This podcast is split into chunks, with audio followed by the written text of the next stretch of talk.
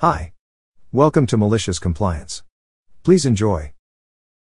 Putting a smile from A to Z. Story by Serious underscore face. At the start of COVID in the UK, where all good stories start, I had an easy job working in a casino. Once lockdown started, we were all put on furlough for six months. I finally had all that free time that I said I needed to do all the things I have never had the time to do. Like many people, Having time is not the same as having the motivation, and all I did in that six months was become very good at Call of Duty, drinking beer, and putting on weight. After the first lockdown was lifted, we returned to work with many changes, and most of them just made the job a drudge, and I started to hate it. When we were told that we would be going into lockdown again, I had to make a choice for my own sanity and my waistline that I would leave this job and do something so I could be working. Sounds crazy now that I would choose work over free money for doing nothing, but that is what I did. There is also a story in this, but that's for another Reddit. The new job. I looked on Facebook, it was a lockdown and it was easy see above, lacks motivation. I found recurring adverts for work with one of the world's largest online shops. We will call them amazing not amazing. And this was in the last mile part of the service as a delivery associate, delivery driver. The money was good and you would be driving a branded van, all fuel paid, easy job on the face of it. In September I contact them and get called in to do a tox test. While I'm here, I get the info on the situation. I'm not actually working for Amazing Not Amazing, but I'm working for a delivery service partner, DSP. In fact, I'm not really working for them as I'm a self employed contractor. In essence, I was to be paid £100 a day, and if we got good delivery numbers for a week, we would get a bonus at one of three levels on all the days I worked. It's a standard thing with Amazing Not Amazing, and the branded vans. Having heard some horror stories of how the non branded drivers are treated and fleeced by the DSP that they work for, amazing not amazing, knows what's going on and don't care, this seemed a good deal. No in van training was given due to COVID, but I've driven big vans and trucks and all sorts, so not a problem for me. Scary to think though, they give no training and let people loose on the roads in these vans, and it not changed much without the COVID restrictions. Amazing not amazing, seem to not worry about this, the work takes a bit of getting used to and it's hard work to start with and in all weather conditions. The routes are all pre-caged so you collect your parcels and you get a device that tells you where to go. Route times are 8 hours and a little amazing not amazing, computer programs the route. You have 1 hour extra for retries. When you first start out even after 9 hours you'll have been behind and some poor soul who finished their route early will come and rescue you, more on this later. If you go over the 9 hour mark your DSP gets a fine from amazing not amazing, by the time December rolls around, the DSP that I'm working for has taken on loads of extra drivers and more branded vans, even taken on 20 non branded vans with promises from Amazing Not Amazing, for continued work over the festive season and into the next year. Not even half the non branded vans got used, I've become very efficient at looking at my route in the morning and changing it around. My 8 hour route can be completed in 4 to 5 hours, and in December we started work at 6 am, so I was the one doing the rescues. If everyone was up to date, I would be home by midday. It was really that easy, although the bonuses never seemed to kick in. Amazing, not amazing, never had a problem with it, and I was working weekends when they had a real problem getting people to work their days and too many people dropping shifts. Roll into January and suddenly amazing, not amazing, tells my DSP we can't give you all that work we promised, so you are going to have to let a load off your drivers go.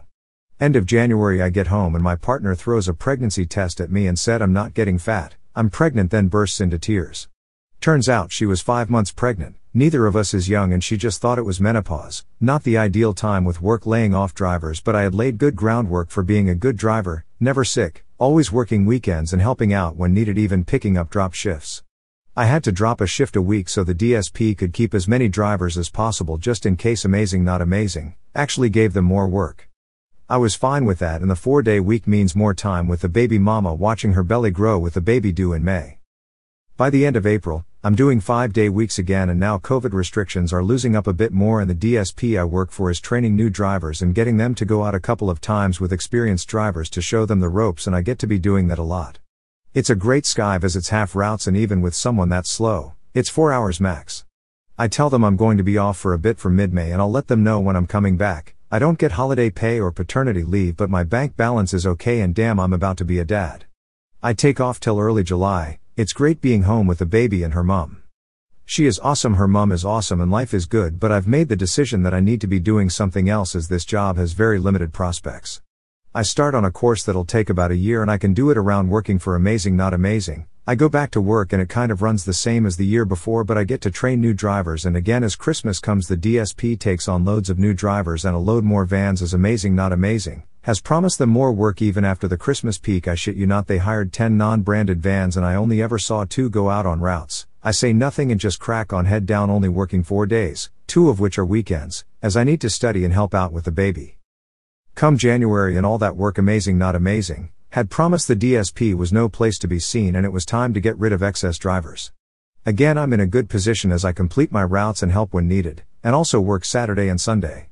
I need a minimum of four days a week to cover my lavish lifestyle, pay my bills, support my family. Already spoke with the boss and told him this and was assured that because of my rank top 5 drivers, it was of little importance to me until this. In the DSP, I'd be fine. Here comes the malicious compliance. Sorry it took so long, Come February, I check the rota and I've only got three days while other people get five days and they don't do weekends yet I do.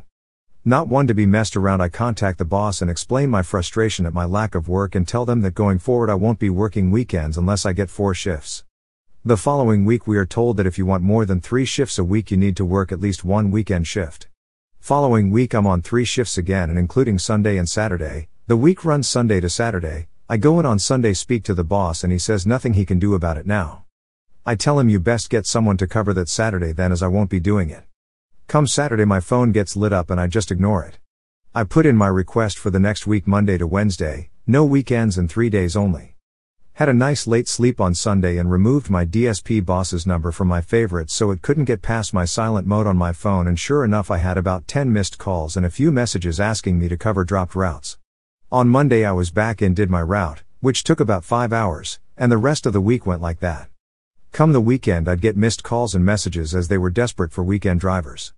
Not much they could do as I was only doing three days a week now and not working weekends. Come March, and all of a sudden, amazing, not amazing. Tell the DSP that your drivers are finishing their routes too quick, tell them to slow down.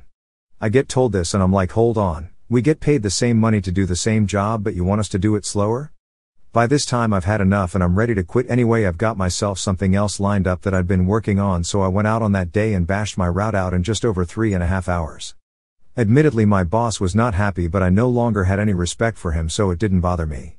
The next day, I'm 30 drops ahead and get the message that I need to slow down or I won't be on the rota next week. So I Zoom call my dad and we chat for an hour. I actually take a lunch break, the first one I'd ever had as a delivery driver, Managed to push it to 7 hours and still I got berated in the team WhatsApp group.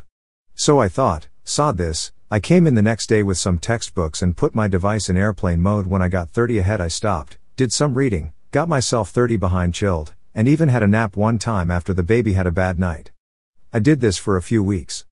My days were longer but I was getting what's up my study done and my course was nearly done. I had set up an interview with a company that would give me a job, and obviously I did it over a Zoom call from the back of my delivery van. I overrun on my route that day by 15 minutes, which is a big no no, but hey, I got the job, so wasn't too bothered. I needed to continue working for four more weeks, but I was going to do it at a snail's pace, a snail with a limp. I maxed out my drive time every day, they stopped sending people to rescue me as I just slowed down even more. I went from top rank to lowest and still no sign of caring about it. I jacked it in a week early as I no longer had the will or the need to do it. I will say this about that job I met some great people and made some good friends. I experienced people from other countries and cultures and we had a laugh when it was good. But, the staff turnover is unbelievable, and how that company treats people like expendable objects have really darkened my view of them. Now I'm sorry if I bored you with this, but it amused me at the time and I thought I'd share. Corporate wants us to stop doing our job in order to save time. Story by Alinon. TLDR at the bottom. I used to work for this company a few years ago. I was part of a team of around 20 people, working on checking tickets to see if they were correctly formed and sent to the right department. If everything was correct, we'd close the ticket with yes and make an appointment with the right department to do a physical visit in order to fix the problem.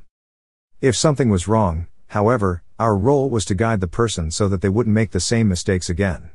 We'd close the ticket with no, a short explanation on why it's no, and how to fix it. After that, we'd have to send an email to the person themselves and CC every team manager of their location. We had four different locations, with three to seven team managers each. This email would have to consist of exactly where they went wrong, for every single small mistake they made. It had to have a link where it was clear that it wasn't allowed or wrong, and what the right move, in this case, would be. It also had to be friendly, rather than accusing. Making this email was one of the longer parts of our job. For small mistakes, it would take 5 minutes, but for longer mistakes, it would take 15 minutes. If the person didn't include any information about themselves, we'd have to search it ourselves, adding another 5 minutes. After doing all that, we had to report it in an Excel sheet so they could keep track of how many, yes, and how many no, and for what reason. Corporate really pushed you were a guide, a trainer, a friendly person to show them how to do it thing. They didn't want us to be a cop or the bad guy, so everyone hated us for saying no.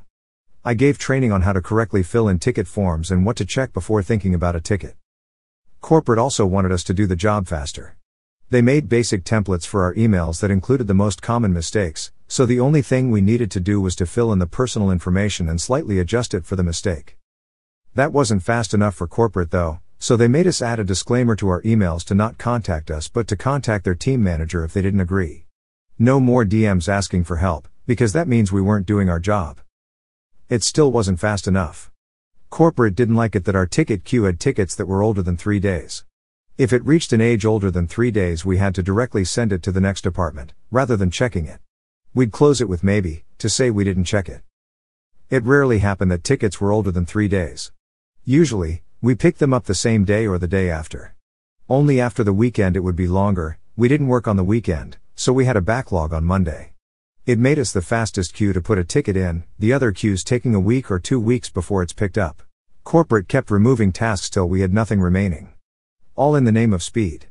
We had to allow everything but weren't allowed to tell everyone so they would put the effort into their tickets.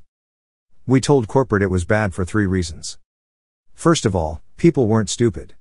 People would know and test their limits to see what they could get away with. Second, it would cause an overflow of appointments to our people going to visit houses to fix issues. Think 1,500 appointments a day for 30 to 50 people.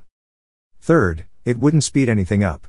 Instead, we expect it to become busier than ever because people would call and say it takes too long or their issue wasn't fixed. The people that went to the houses would have to call to say it was for another department or say it wasn't what was said to the need to reschedule to prepare. This would be an issue for every department because trashy tickets would be sent everywhere in the hope someone would pick them up faster.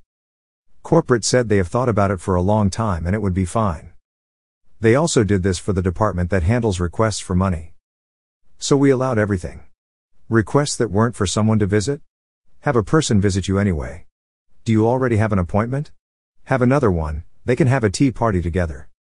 Anything goes, and the money department allowed thousands of euros to be given away. People would send requests for multiple smaller amounts to not stand out. Of course, this meant that exactly what we thought would happen happened. People tested their limits and we ended up with tickets that had zero information. I have an issue, please send someone. The tickets were trash, and they were trash for every department. People started sending in more and more tickets, the same issue to every department. So every department had a huge backlog of trashy tickets. And the appointments? You were lucky if you'd get anyone in a month. This was at the start of COVID, so people called in sick.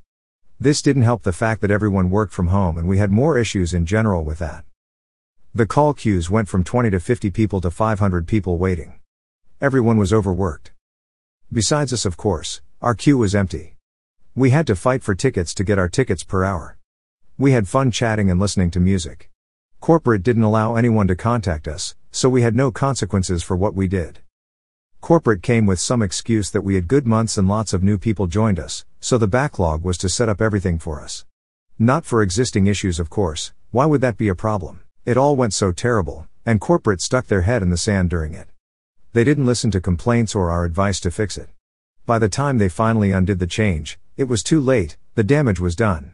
They changed it because it helped, our queue was empty so they got what they wanted. Not because everything went terrible, of course. Now, because all the tickets were trash, we rejected everything.